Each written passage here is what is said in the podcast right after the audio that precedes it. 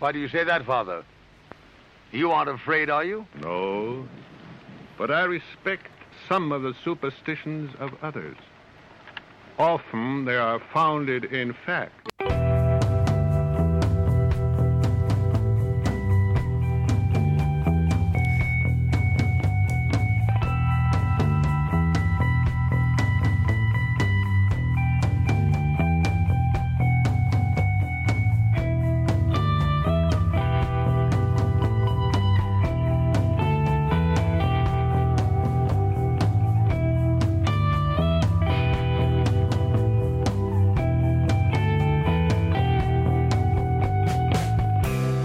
Broadcasting from our Sanctum Sanctorum in Venice, California. This is the Sixth Sense Society. I'm your host, Krista, here with our producer, Michael. And today we welcome on the show Solaris, who I've known for many years. She's a wonderful astrologer, tarot and oracle card reader, and also an associate marriage and family therapist.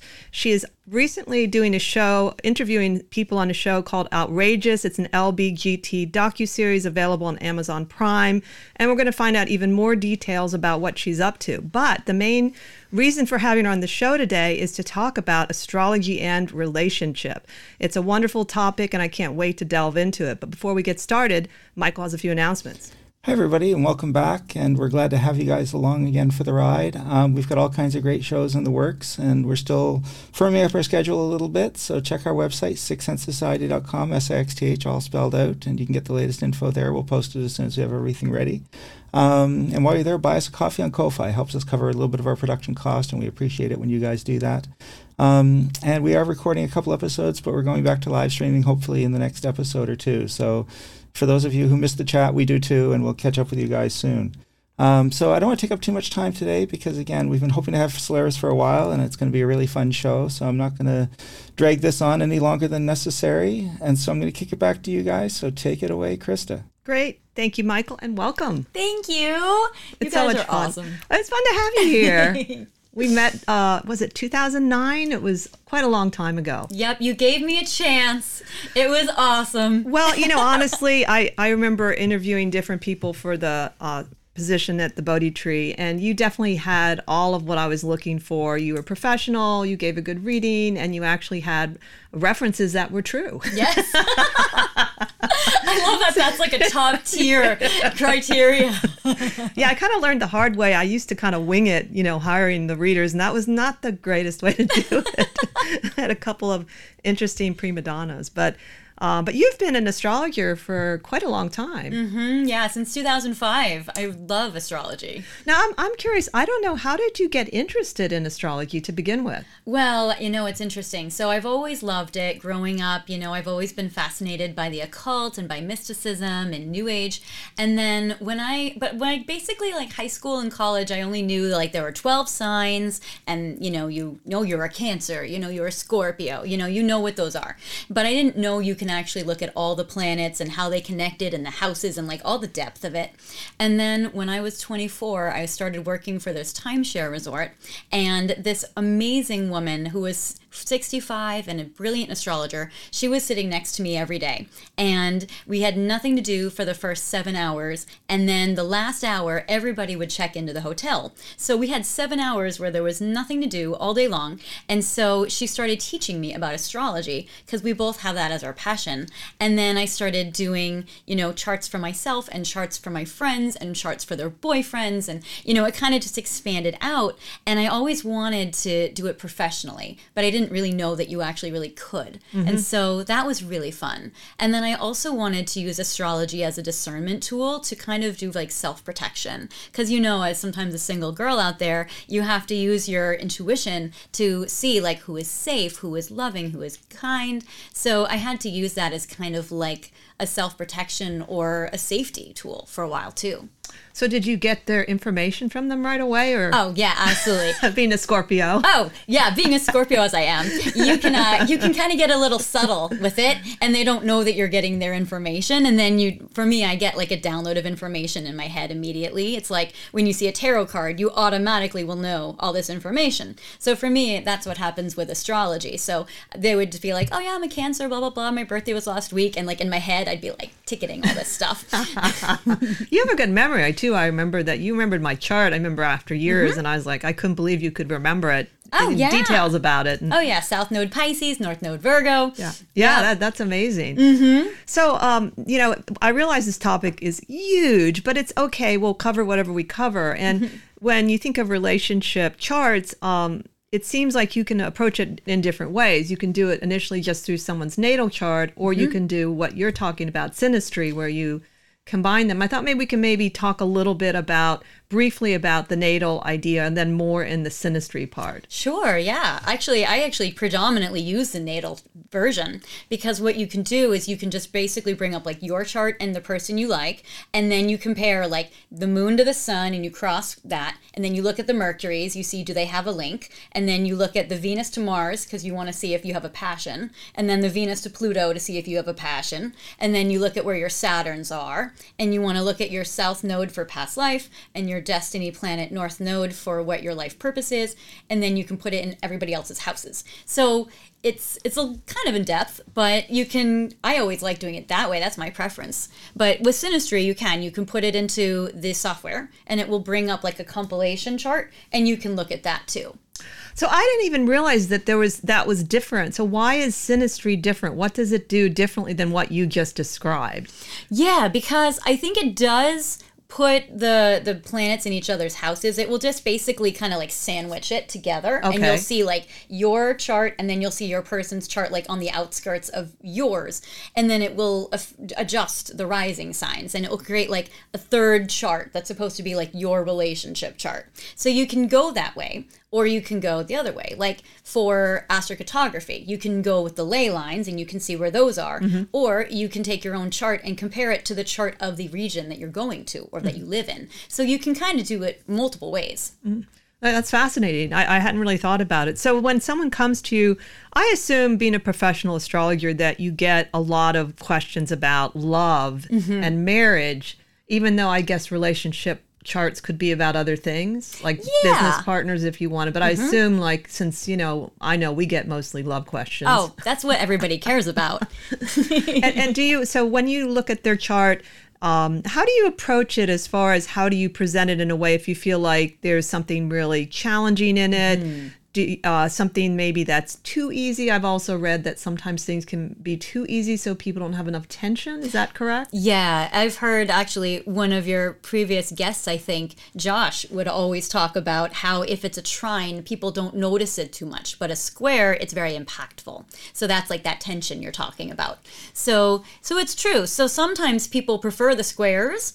In astrology, if you're comparing charts, if you're looking at that, you always want to have at least some aspect. So even a square is better than having nothing. Because if you don't have anything in Mercury's, for instance, then you just can't talk at all, or like you're always having miscommunications. But if you're fighting, but you understand the other person's point of view, you can repair it easier, you can problem solve, at least you'll know what's going on, and then you have like a step up. So it's true, sometimes the squares are helpful. Now, I hadn't really heard before about the Pluto Venus, and that's interesting too. So, what would be um, an aspect that would be maybe, maybe a positive aspect of Pluto and Venus versus a challenging aspect? Yeah, so usually with Venus conjunct to Pluto, they look at that as being a grand obsession or a grand passion.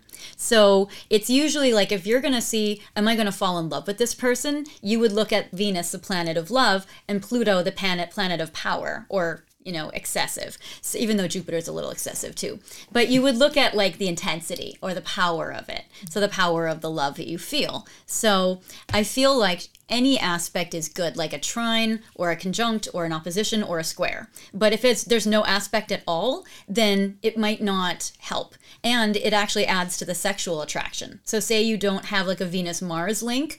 If you have a venus pluto that can make up for it Interesting. Mm-hmm. That makes sense. Now, I have uh, uh, an old friend used to say that um, if you looked at a woman's Mars, it would be who the kind of person she's sexually attracted to, and a man, it would be their Venus. Do you agree with that? I do. Yeah, I do. Um, and then with a woman, you can also look at the Sun and the Saturn because all of those are. If you're if you're someone interested in men, then you would look at the Sun and the Saturn and the Mars because those are all masculine energies. But yes, for a man, you would look at the Venus and the Moon because that would be like the feminine energy or the woman energy.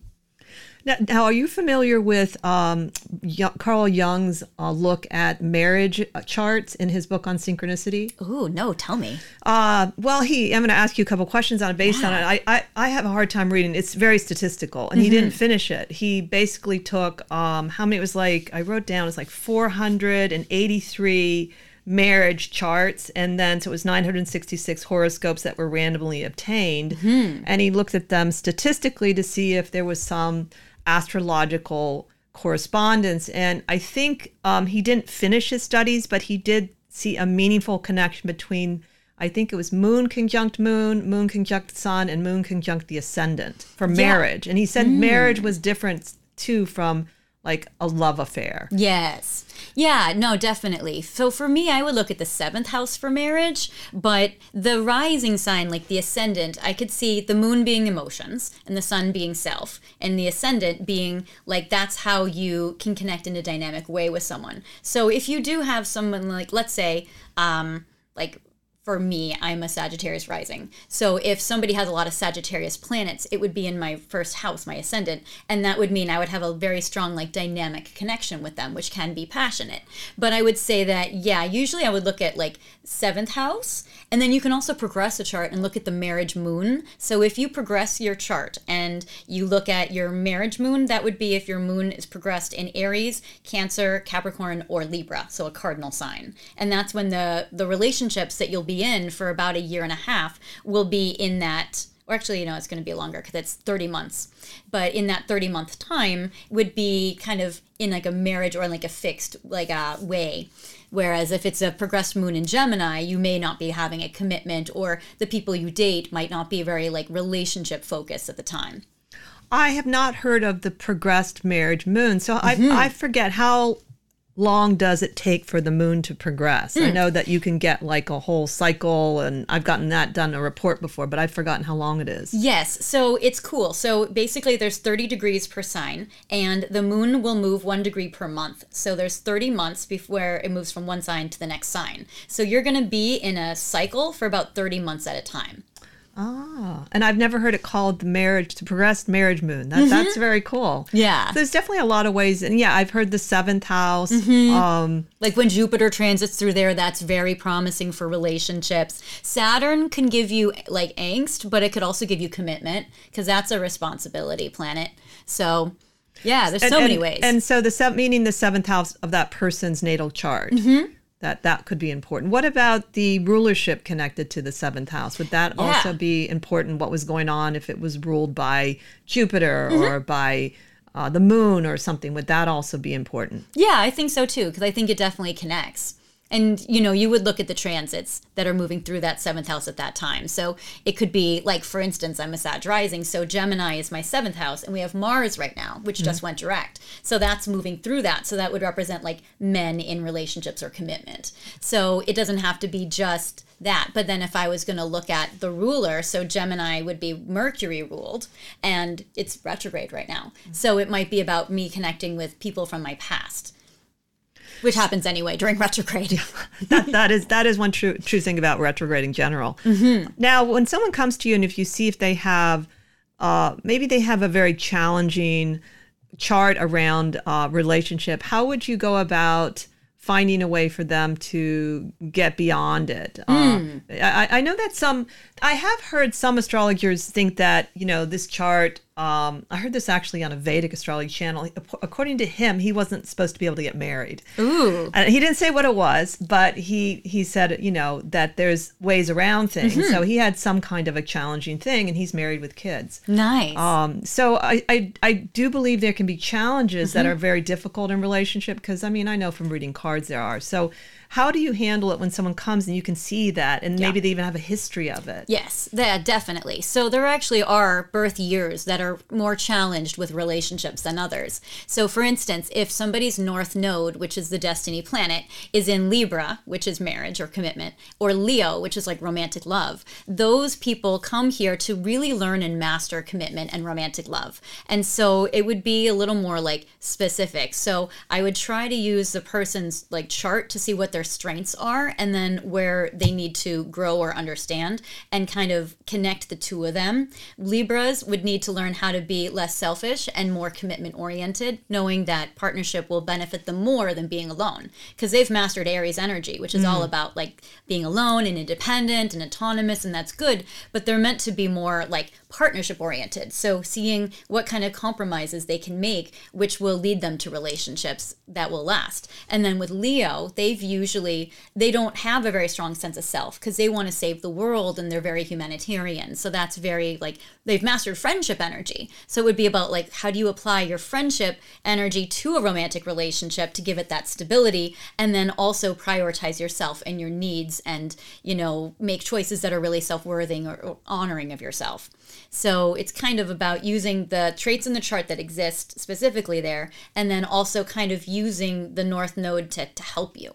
And if someone has a, something like, let's say, like in your case, you have Virgo in your North Node, you clearly, obviously, are fine with relationships. But if let's say you weren't, then I would say, okay, well, are you in your South Node? Are you in a Pisces energy? And how can you be in the Virgo? How can you maybe override being emotionally sensitive and be more logical and practical when making relationship choices? And is this a pattern for you? Let's look at that. And then, then my, my therapist hat would go on, and I'd be like, let's explore this, and then, then that'd be a whole different thing. Well, I would say I was not fine with relationships because I also have Pluto and Virgo in the seventh house. but I luckily had very good. Uh, I I had a reading with Steven Forrest when I was really young, and he he always gave good advice along with what he would tell you. And he told me I was here to grow in relationship and to learn because my North Node is is in the seventh house too. Okay, so yes, that's Yeah. another thing. If your north node is in the seventh or the fifth, definitely you come here to master that. Yeah, and and uh, and the way he helped present it, um, astrologers have a lot of power to influence for good or bad, and and I think all readers do. But since astrology is really, it's really coming into its own. It's so popular. I So mean, it's- popular. It's, mainstream popular. Yes. Um, do you remember like years ago where people didn't know their moon and ascendant and Oh, yeah, they, they know didn't. things I don't even know memorize. I mean, they know things about asteroids and uh, things like I said. I, I don't even look at my chart that way, and it's it's very good. Mm-hmm. Uh, also makes uh, astrologers have to be on their toes because you can't be a fake astrologer. No. um, which there were some I met. Sure. Yeah. Definitely not you. But I, I met some people that didn't know very much. They knew like, you know, your sun sign or something. They would present themselves as an astrologer and they, they didn't do charts and things. So that was a little odd to me. yes. So um, that's and that is a topic I, I think that's kind of interesting is is in in astrology. It's becoming so popular. I was wondering if companies will start using some astrological comparison in their employees. Like if you, they hire, I mean that could be positive or negative. Oh, for sure. I mean, I notice that there are themes where people will have similar birthdays and they'll work together. And it will be like, oh, wow, how is everyone a Capricorn here? You know, so it'll definitely combine. So definitely. Yeah, that, that does. I know that's happened at the bookstore, both bookstores I worked at. Oh, there's certain, yeah. there's certain. And it seems like there was themes that went away for a little while. Like there was a bunch of water signs, and then there- so it th- that is true. But I was thinking that it, it's becoming so popular that I wonder if it's going to be used in a different way. Um, there's also, as you you know, the the programs make it so much easier to cast a chart. So when, Yeah. when I went to Steve, they were still doing hand drawn charts, Exactly. and and there are people that still do that. Yeah, for sure. Absolutely. That's why I got into maybe the relationship charts that I did because before the computer software, when I was doing it in 2005, it was you had to do it manual. So I had to, you know, do it and that's the way I learned it. But yes, computer programs and apps so helpful. Yeah. Mm-hmm. Now, I think it's very interesting that from the very beginning you decided to use uh, the astrology for yourself because there's there's this sort of belief that you can't read it all for yourself.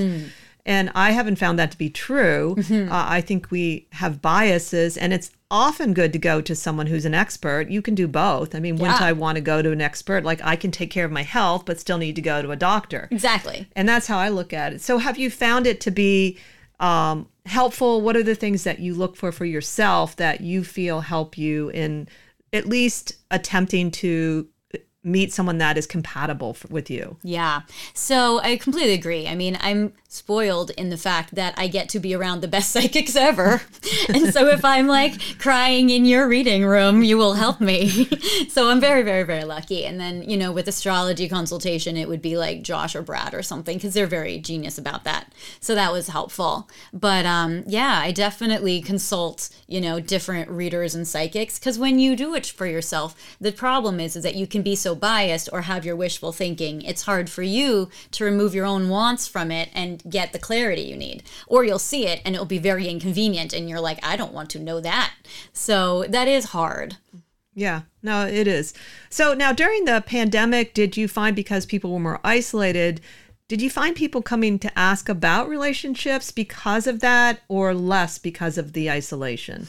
Probably, I almost want to say the same.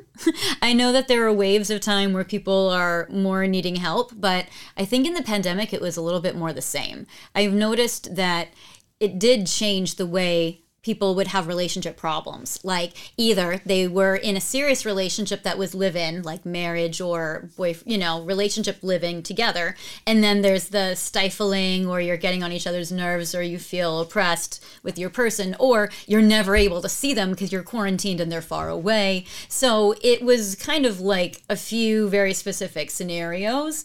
People weren't really going out there dating and swiping on apps and stuff because they were just staying home quarantined, so they were lonely so they would do more maybe like internet dating. But I think that that's interesting because that's while we've had Saturn in Aquarius, which was about restricting socializing but using Right. technology to do it, which Aquarius is all about, you know, being very social, but Saturn is about putting a stop to it for a while. So Saturn's been in Aquarius for the last two and a half years. So it was about the length of the pandemic we've had that. And then it made Zoom get popular and it made other hmm. TikTok got much more popular. And so it shifted a lot more of like technology and social media, which is very Aquarius. Hmm. So it changed the way people would date and relate to each other and meet people. Mm, That's very true. It'd be interesting to see how it all kind of plays out now that it's become more more normal, if you could call it that. Not really. It's never going to be normal again. Yes. if everything's kind of changed, I don't think we know how. Yeah. well, yeah, because it moves into Pisces on March 8th. So that'll be interesting to see like the shift of that. Yeah, and I, I'm very. We talked about this in the last show. I'm very interested in Pluto and Aquarius. yes. gonna be- society transformation. Yeah, that's- but like in a humanitarian way. Yes, Because it's been in Capricorn, so like all capitalist, you know. Mm-hmm. Well, I mean, depending on where in the world you are, but it's been very material, and now it's going to be, and it's been changing and revolutionizing like big banking and stuff like that, and it seems like it will go more into like a humanitarian situation. So Now, since we're talking a little bit about the this um, the signs themselves, do you find sun sign astrology to have um, some accuracy in it in terms of people getting along with each other or, or not getting along with each other? Definitely. I mean, I feel like sun signs can definitely help because it is a portion of your personality that's important.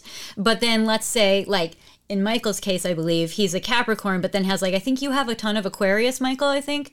So I think that's no, what it is. Ton of Capricorn. Ton of Capricorn. Okay. So, like, predominantly Capricorn. Yeah. So, people can have, like, an overabundance of that zodiac sign in their chart. Mm-hmm. And so then it would be, you know, they might definitely get along more with like more earth signs or something in a trine more compatible but it might be harder in like a square and ironically in opposition which you guys obviously are fine but it's interesting Well, I mean, I've I've had some. I had a couple of guys I was interested in in my 30s. I had the charts done, and none of them worked out, and they had some pretty good aspects. yeah um maybe it wasn't meant to be And then with Michael and I, we have a lot of opposition, yeah and I think that's. I mean, the one thing I can say is sometimes we don't understand each other, but mm-hmm. we're okay with it. Like we're Yeah. very different in some ways. but your north node is virgo so you're meant to be more earthy so it's Yeah. good that you have a capricorn Well, th- one of the things I personally find for opposition, I find opposition are you can reconcile. I find personally squares are really challenging. Like mm-hmm. Aries and me, I have a hard time with Aries. I've had Yeah. one long friend, but sometimes we'd be walking along and I literally did not understand what he was talking about. We'd be having these totally different conversations. And we were so different, but we had a long friendship for a while. Mm-hmm. And it's just that I accepted, and I also knew um, he was in Aries, and he did have Cancer rising. but Hmm, so that but I- connected you guys. I have found the squares to my sun sign um, the most challenging. The opposition I can handle and, and I get along with because Yeah. uh, and some people say it's you know the same coin, different side of the same coin. And earth and water, I find, go together. So, Mm-hmm. um, but at some point, I also am kind of curious what you think about the idea of young love. Let's say I, I'm looking for love when I'm younger, and Yes. not everybody marries anymore. And Yes. and people that are mature, let's say Yeah. they've they've never married or they've already married and they're looking again in their 40s and 50s would that be a different way you would look at the chart then or does it Yeah. matter No, it's so interesting you bring that up. So I actually had very serious relationships more when I was young than, you know, 30s, 40s, maybe because I didn't know better and I didn't have to be so picky. But, you know, I, I was in a marriage moon cycle at the time. So my moon was in Cancer, which is a very strong marriage moon. But I was young. I was eight, 17, 18, 19 years old. So I went through it prematurely for marriage, you know? So, like, you were in a marriage moon, you meet people that are very, like, you, you could easily marry them. They're great. But you yourself are too immature. You're too young yourself. And so, it is interesting how sometimes it's like it will repeat, so it'll repeat later in your life. So, you know, you always kind of get multiple chances, but I, that's what I kind of like about that. You know, it's it's in the four signs, so it's like Aries, Cancer, Capricorn, Vir- Libra. So it's like you're every few bits of time, you're you're gonna have another one kind of come around again. so those But are yeah. the marriage moons those are the ones that are associated with marriage moons in the progressed chart Yeah, those are usually the ones where you'll get oh. married or proposed to, or your your connections will be like, all right, this is a very strong potential for marriage if let's say both of you guys are evolved and you really choose to go forward with it. So it's whereas like let's say like in a you know Gemini moon, it might not be as committed, or a Pisces moon could be very like fantasy based, but you don't really get to be with them for real. Or an Aquarius transit moon would be okay, well, this is going to be a best friend. Hopefully, it can turn romantic, but maybe they friend zone you, or that kind of thing. is it because they're cardinal signs mm. aries cancer mm-hmm. libra yeah Yeah. That's really fascinating. I, I I've never heard that before. There's so much about relationship, and then um, also what I was got. I, I'm interested in a little bit more now is how you can see relationships with family members in natal charts, like your grandparents and siblings, and so again that idea that you could almost say astrology is all about relationship, oh, basically. Oh, absolutely. That's what I feel like it is. Yeah. But yeah, no, it's true. Like I've noticed in people's charts that come in, if they have a fifth house of love and children is a zodiac sign, that could be like when they get pregnant or when the child is born. So it is interesting how it kind of lines up where you can see like your kids in the chart. And then sometimes you can also see events that happen with your parents. So it is interesting. And then uh, transits, other transits that could be um, associated with commitment. You were saying earlier, Saturn Mm-hmm. could be one. Yeah, Saturn is a strong one. Um, yeah, Jupiter is a strong one, and then where which house your progressed moon is going through is even a big one. So that can also help. So yeah, we definitely and Venus moving through the seventh is just lovely. It's a sun moving through the seventh, or even the moon. Sometimes it's like it's that two and a half day window of like this could be when they ask you out or when they commit or when you go on your first date with someone that you have a commitment with later. So it kind of can plant the seeds for later as well. And that's interesting because that's fast enough moving that you can see how you feel every year during that time. Yes. I, I learned this. I forget who who it was. Uh, I think it was like one of these goddess books, and they they told you to watch your moon going through your chart and see what happens. Mm-hmm. Yeah. um, because it's so fast. And Yes. I discovered I would pick a fight with Michael when the moon was in Aries, Yes, and it was absolutely. it was almost always and To the I day. and it was really helpful. Yes. So then I worked with that more. I thought, okay, it's an Aries moon, and it, Mm-hmm. it's not a problem anymore. But I was, it was really good advice. Oh, it really is. Because Yeah. if you're knowing, like, okay, this is just a mood, this is a temporary thing, you can just kind of do lots of self care and, like, remove yourself for a minute. So that's so and, true. And that that's another thing with astrology too. From what I understand, is it's somewhat like being born a woman or being born of a certain race. Is that you can overcome obstacles or astrological um, propensities, like if you have. And not blame them, which some people, well, I do this because I'm such and such, and I, mm-hmm. I feel that's kind of a victim thing where you, you most esoteric teachers teach you, well, no, you can rise above whatever oh, for sure. the weaknesses are as long as you know what they are. Yeah, at least they have a start where they're like able to identify it and they're not in the dark about it. But then, yeah, then they can choose to self improve.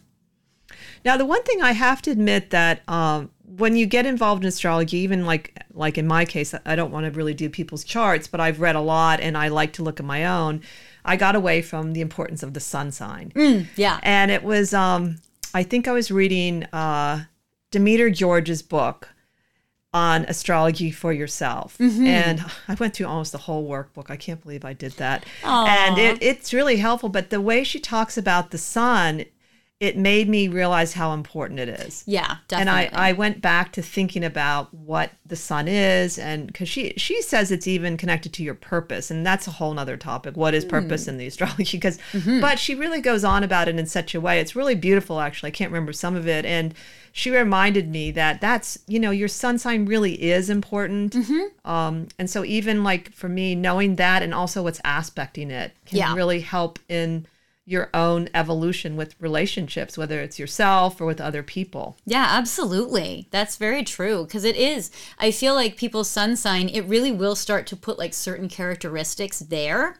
And if, but people get confused. So, like, say they are, you know, a sun in Leo, but they have all these planets in Cancer, they may be like, yeah, I don't know if astrology is right because I just don't feel like a Leo. And they wouldn't because they still have some of those Leo traits, but they would feel like they really identify more with the Cancer. But it doesn't negate the fact that the Leo is there. And they probably would still like to be on stage. So, Yeah, I actually recently talked to someone that has um, Pluto conjunct Leo in Yeah. the twelfth house. oh, wow. And and when I, I told her a little bit about what I thought about, we were just having a conversation. It wasn't a, a astrological reading at that point. And I, I said, "Wow, that's intense." And and she said it helped her because she never felt like the traditional Leo. right. And and I think that you know when we talk about relationship, of course, you, it all begins with you and knowing yourself, so that you can then pick good relationships for yourself and and know what kind of style you are in love. Are you a kind of person that's a homebody like I am? Do you mm-hmm. like to go out a lot? All these things matter for long term relationships. I think. Yeah, definitely. And it's interesting when she wouldn't identify as a Leo, even though her sun and her Pluto are so strong, because the 12th house is about hidden things. So she might hide it, or it might not be the like in your face kind. So mm-hmm. it's like she still has those qualities, but it might present differently. Yeah, yeah, exactly. Uh, so I was going to say something else about relationship. Just went out of my head now. oh, I can't remember now. Um, well, okay. So getting back to uh, the idea of working with people's charts professionally and helping them along the way. The other thing I'd be curious about, since we're talking about the progressed moon, I am curious is if they're when their sun progresses, which is much slower Yes. would that matter at all is that more of a kind of a extra thing you might look at if somebody had a specific question that wasn't answered by the immediate chart Yeah, I would say that can definitely indicate kind of like like you said a longer cycle, but it would represent where you're shifting themes. So if you were, you know, with you being a Cancer, it would eventually at some point in your life it would progress into Leo. And so it might be that like the events in your life surrounding it are a little different. Maybe your relationships or how you connect to relationships are a little different. And then when it progresses into Virgo much much later, it would be maybe like a shift. People have this happen if they maybe divorce and marry someone else. It's like they've changed as a person now, and maybe now they're attracted to something else because they're in a different section, or maybe like life throws at them events that lead them in a different direction. So, and you know, people can change jobs, or you know, it's kind of like their their own feel kind of shifts, or maybe they're it's like you add that new progressed sun to your own chart. It's kind of like it gives it a little extra either like diluting of something or adding a little spice of something. So it just changes it a bit. and then tell the audience what a progressed sun is how that hmm. happens So basically, it talks about with the ephemeris where you have a chart that kind of changes over time. And so a progression is when you're seeing where your chart kind of evolves to. So it's kind of like an evolution, or it's kind of like where life events are going to. I guess I think it's hard to describe.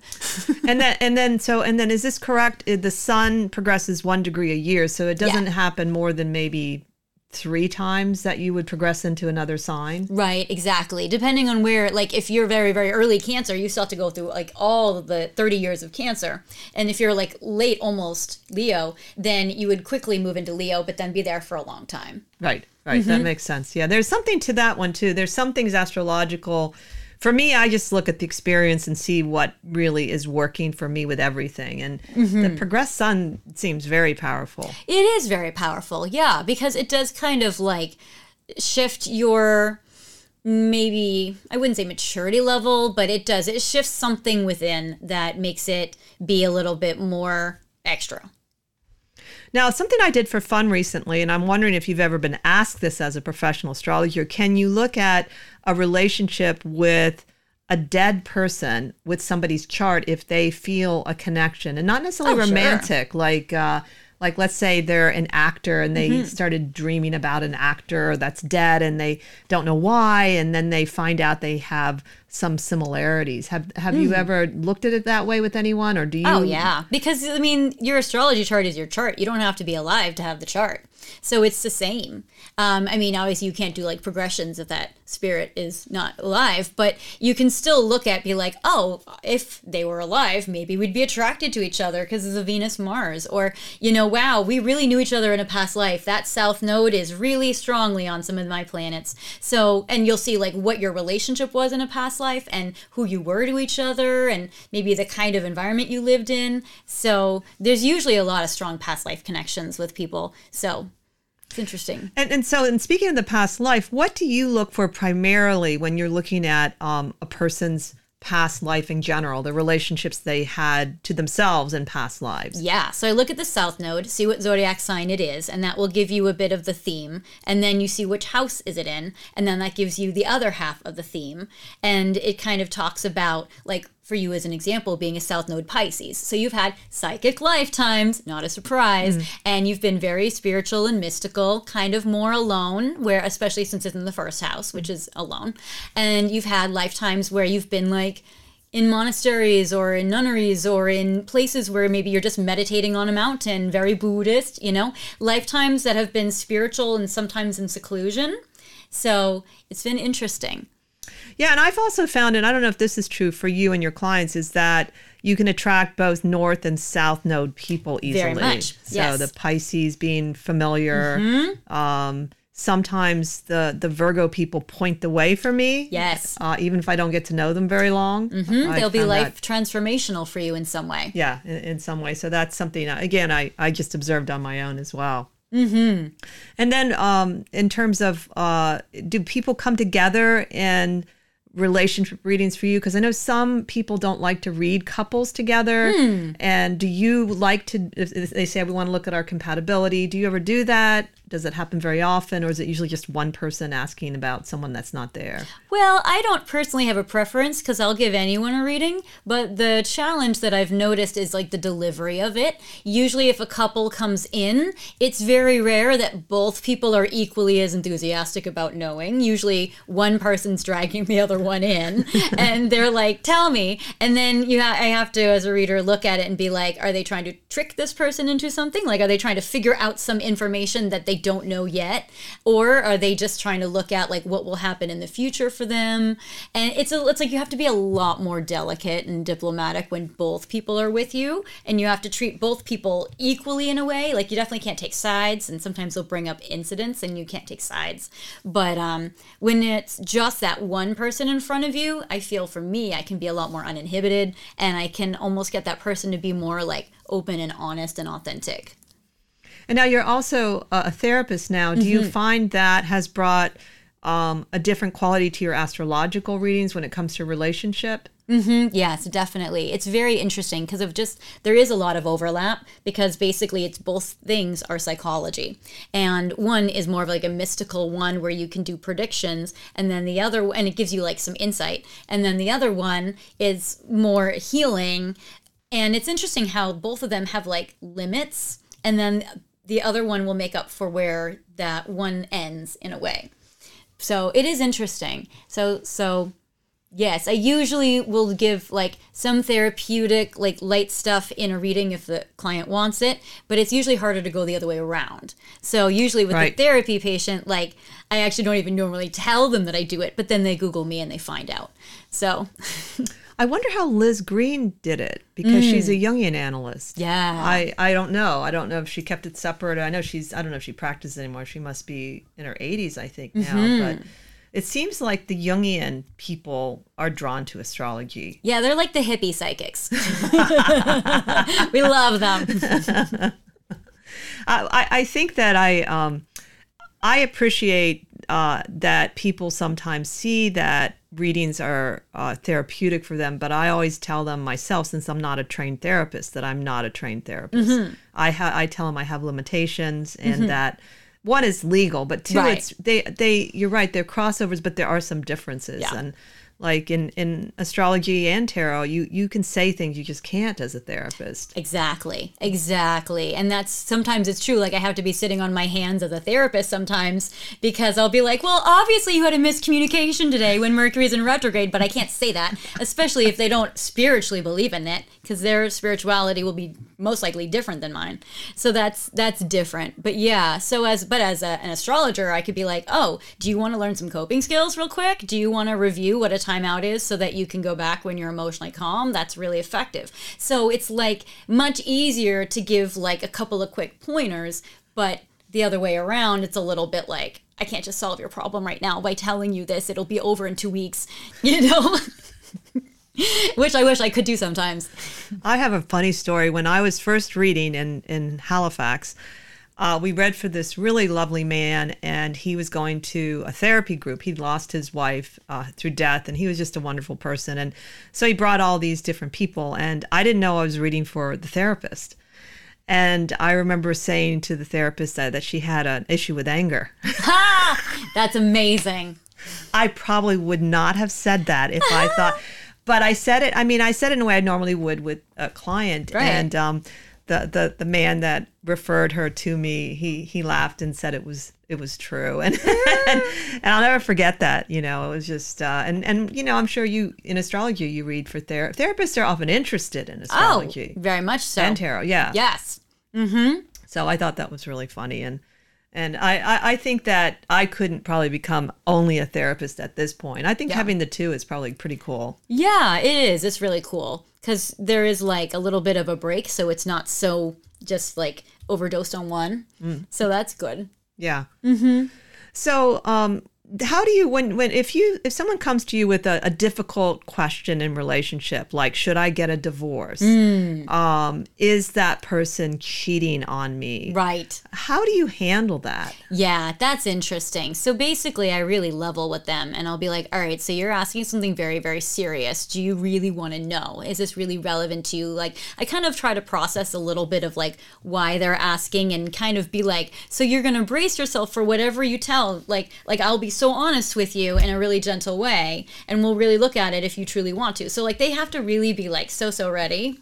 And sometimes they change their mind or, you know, and, you know, I can even say, like, to answer the, are you cheating, you know, the person cheating on me, I can be like, you know, do you really, really want to look at that? Or do you want to look at how you can repair your relationship? So it might be more like that. But if they're like, yes, I need to know, are they? Then I'll just look, you know, I'll look at that. We're using the tarot cards though. So unless they bring in the chart and the person they think maybe the mistress is or wh- whoever the person is, and then I can be like, honestly, they do have a sexual attraction or no, the sex is better with you. So, you know, Oh, that's interesting. So you'd need that other person's chart that could be the third person. That makes mm-hmm. sense. You yeah. have to be able to see that. I like that you ask them, do you really want to know? Yeah, because you Because have some to people really don't, I think. them. Yeah, because it's just it's a serious, heavy topic, like something that can be really injuring or painful. And I'll and I'll even say, you know, like well, I'll use the tarot cards on it, and I'll be like, these are what the cards mean. So for me, when I look at the cards, they're telling me this. However, you know, this is just one answer for you. You may want to find like your own answer, or maybe you can ask your person these questions, or observe the behavior of when you're asking these questions, or that kind of thing.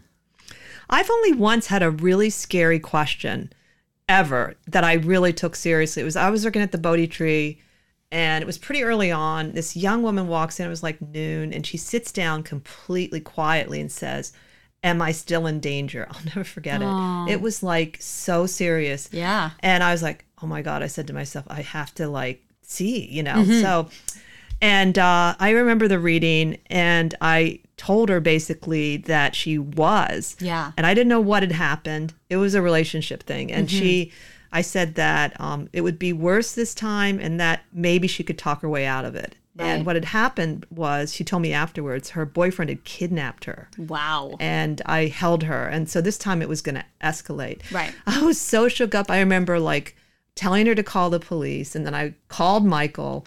But it was just, she really wanted to know that Absolutely. idea. And it, it was really, it was really kind of scary. But I, if someone really wants to know, that was fair, you know? Yeah. And, and I'm glad I said what I said. And I hope she took it seriously. But that Yeah. um, that's one of the few times it, it kind of shook me up too, because it Mm-hmm. it's um and and that's why I think doing astrology and tarot it's it's the consequences are I don't know when I started doing tarot, maybe because the way I would go for a reading, I never realized the, the depths of some of the questions people come to you oh, with. Absolutely. They can be very, very heavy and serious, you know? And I also think, like, with those questions, like, am I safe? Am I still in danger? Is he cheating on me? I think those are kind of like sometimes they come to us because they're really asking for permission. Like, they're needing our confirmation. Like, they, I think when they come in, they know. And they're either give needing us to give them permission to, to do something they want to do or that they feel scared to do but need courage to do. Or they're they already know and they're just looking for confirmation.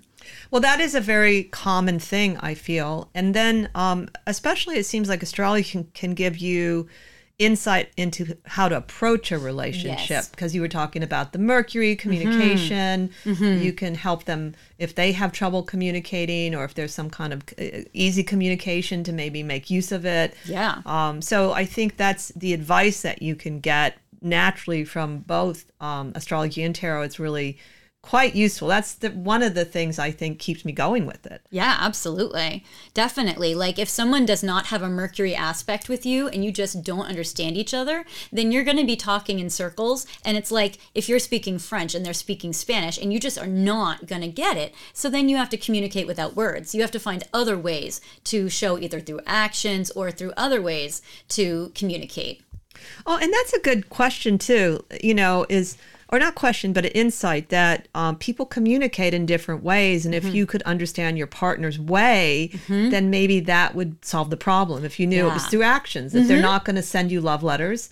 Uh, because obviously that's a, a problem that I've heard, you know, that people want them to communicate a certain way. Yes. And Mm-hmm. if you could understand their way, then you can relax and say, well, they are telling me they love love me through their actions. Definitely. And sometimes you can get like a translator. So let's say that you and I say like your Mercury's Cancer and mine is let's say it's Sagittarius, which it's not. But let's say it's that and like we can't talk.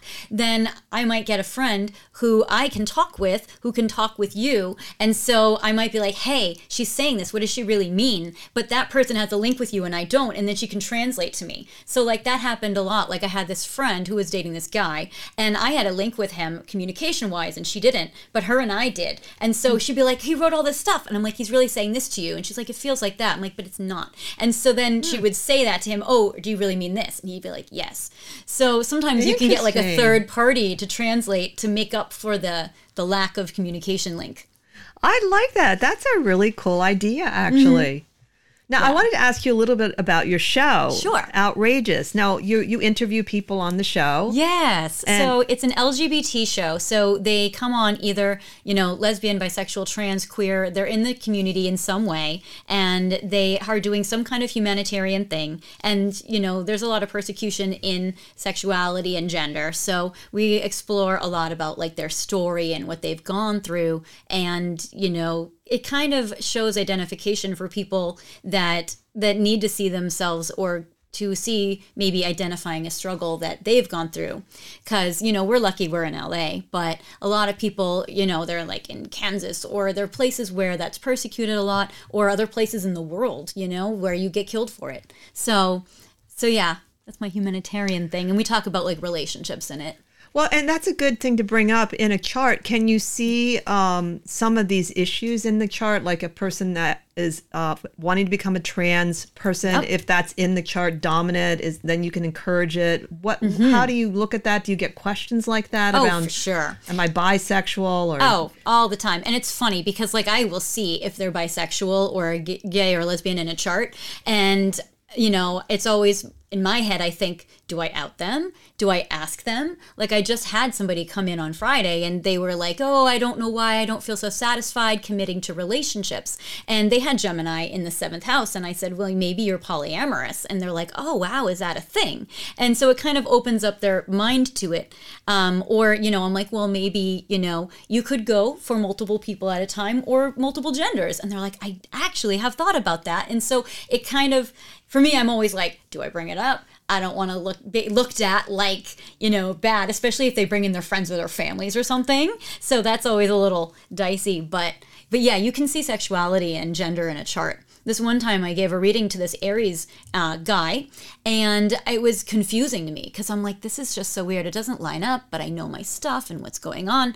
And it turned out later that he was trans. So he was born a woman, and the chart was linked up a lot to him being a woman. But when he transitioned into being a man, when I looked at the chart, I'm like, that doesn't make sense because he's softer than that. And, and an Aries guy presents different mm. than like an Aries trans, you know, woman that transitioned into a gender of a man.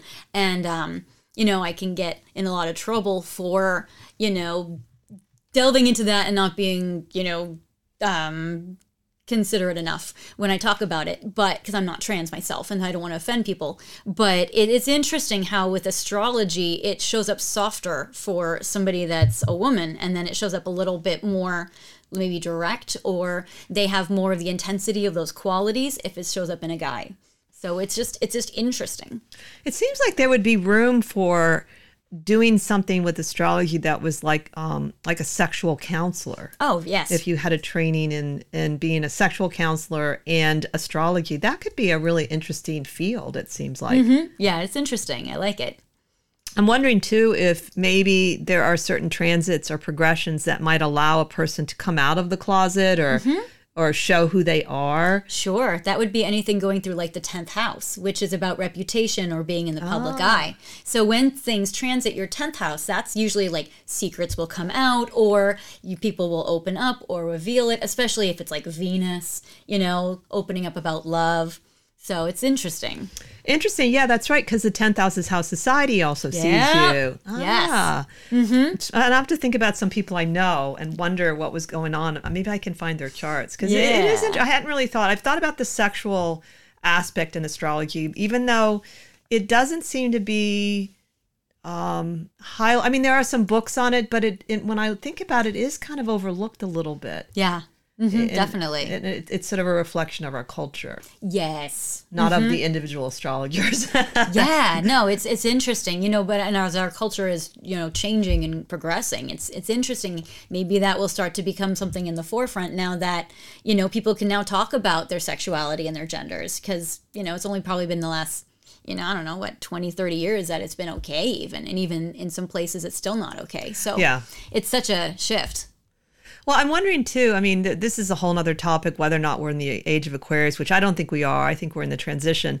Um, but I think at some point we will just evolve in having no labels. Right. I think we're going to go into this too many labels mm-hmm. because we need to, and that at some point we're just going to be humans, and yeah. whatever we want to do at any time whether I want to date a man or a woman or marry or not or be polyamorous it just won't be a big deal. Exactly. It won't be our, uh, we won't identify so much with that, but I know yeah. we need to now because it's it's restricted. It's it taboo. Is. Yeah. Mm-hmm. And, and, so it's a growing pain. I, I that, but that's my Aquarius rising that thinks someday we won't need labels. right, because it is. It's really kind of derivative from religious kind of restriction or judgment. So I did want. I know we still have a few minutes, but I want to make mm-hmm. sure that people know how to contact you and your website is fairyastrology.com.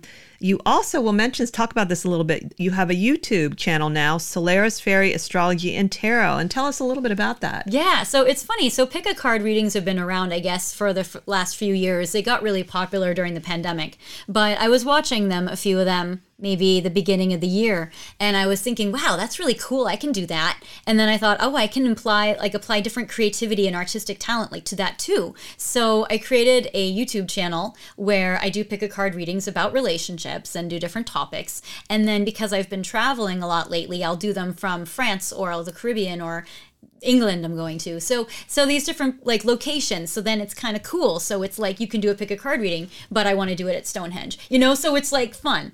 So yeah, you feel free to check it out. And um, I have tons of videos about relationships, and you just pick the pile that you resonate with, and then you click to the timestamp in the YouTube channel section, and it'll right, bring you right to your video. And yay.